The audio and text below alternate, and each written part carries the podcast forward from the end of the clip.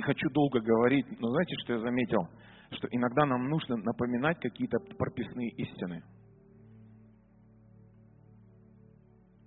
Чем чаще сейчас э, общаюсь с разного рода людьми, особенно с верующими, особенно вот, наверное, последние два года, я не знаю, как у вас, но у меня вот так, я стал, знаете, что замечать? Пропадает общение. И знаете, это, может быть, это новое время. Смотрите, опять же, сейчас только, правильно меня поймите, я без претензий. Я просто анализирую, да?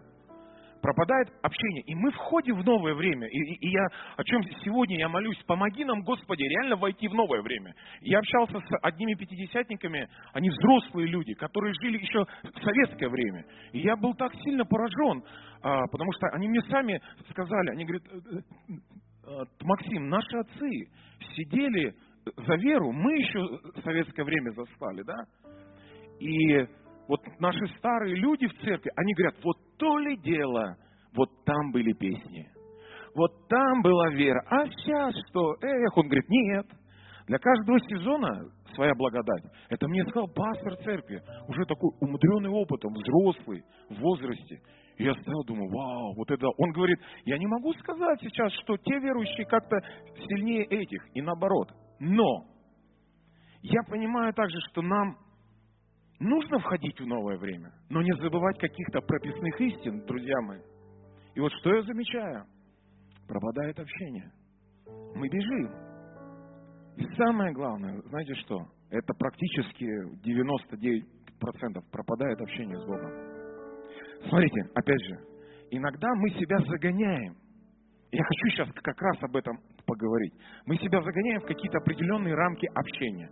Вот у меня Э, вот, наверное, мамы, вы, вот вы, наверное, меня сейчас э, а, поймете. Вот помните, а, когда вы забеременели, первый, второй раз, ну не знаю, как в третьем разом, но первый особенно, второй.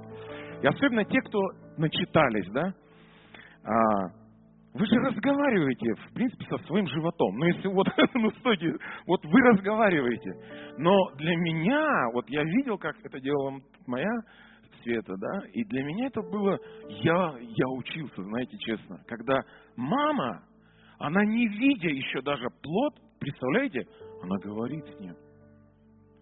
Представляете? То есть, ну, а я учился, вы меня сейчас как-то, ну, э, не обвиняете в этом, да, я учился быть отцом, и я еще медик вдобавок, да, и вот я помню, когда у нас уже такой был крупненький животик, и вот я помню, Света там, ты на гладь, говорит, о, смотри.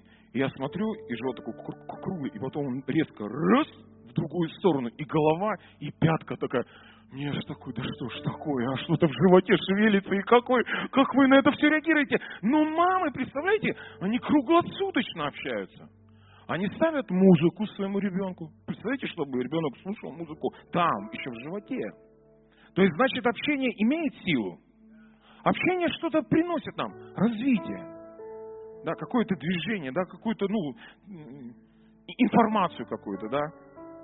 А, я помню, когда я чуть-чуть стал старше в школе, приходил с, э, со школы домой, я помню, мама меня, ну, ты уставший, у тебя там, ну, трудный день был вообще, там, шесть уроков, и тебя замучили там, и математичка замучила, и, и прочее. И мама такая, так, ну что, как дела? Что в школе было? Такое, да что ж такое-то, нормально все было. И я видел мое отношение, ну, то есть, мой разговор ей не нравился, он ее расстраивал. Я видел, то есть она мне не высказывала, но я видел, что она расстраивалась. Я стал старше, я сам стал папой. И когда со мной начинают так тымно говорить, я стал замечать, что а я хочу, чтобы ко мне приходили с желанием. Ну, знаете, любили, ну, не за подарки. Вот, знаете, такая любовь, да, за подарки. Это нормально. Нет, это здорово, когда, ой, папулечка, там подарки какие-то, там подарки какие-то. Это, это нормально, да. Но когда тебя желанием,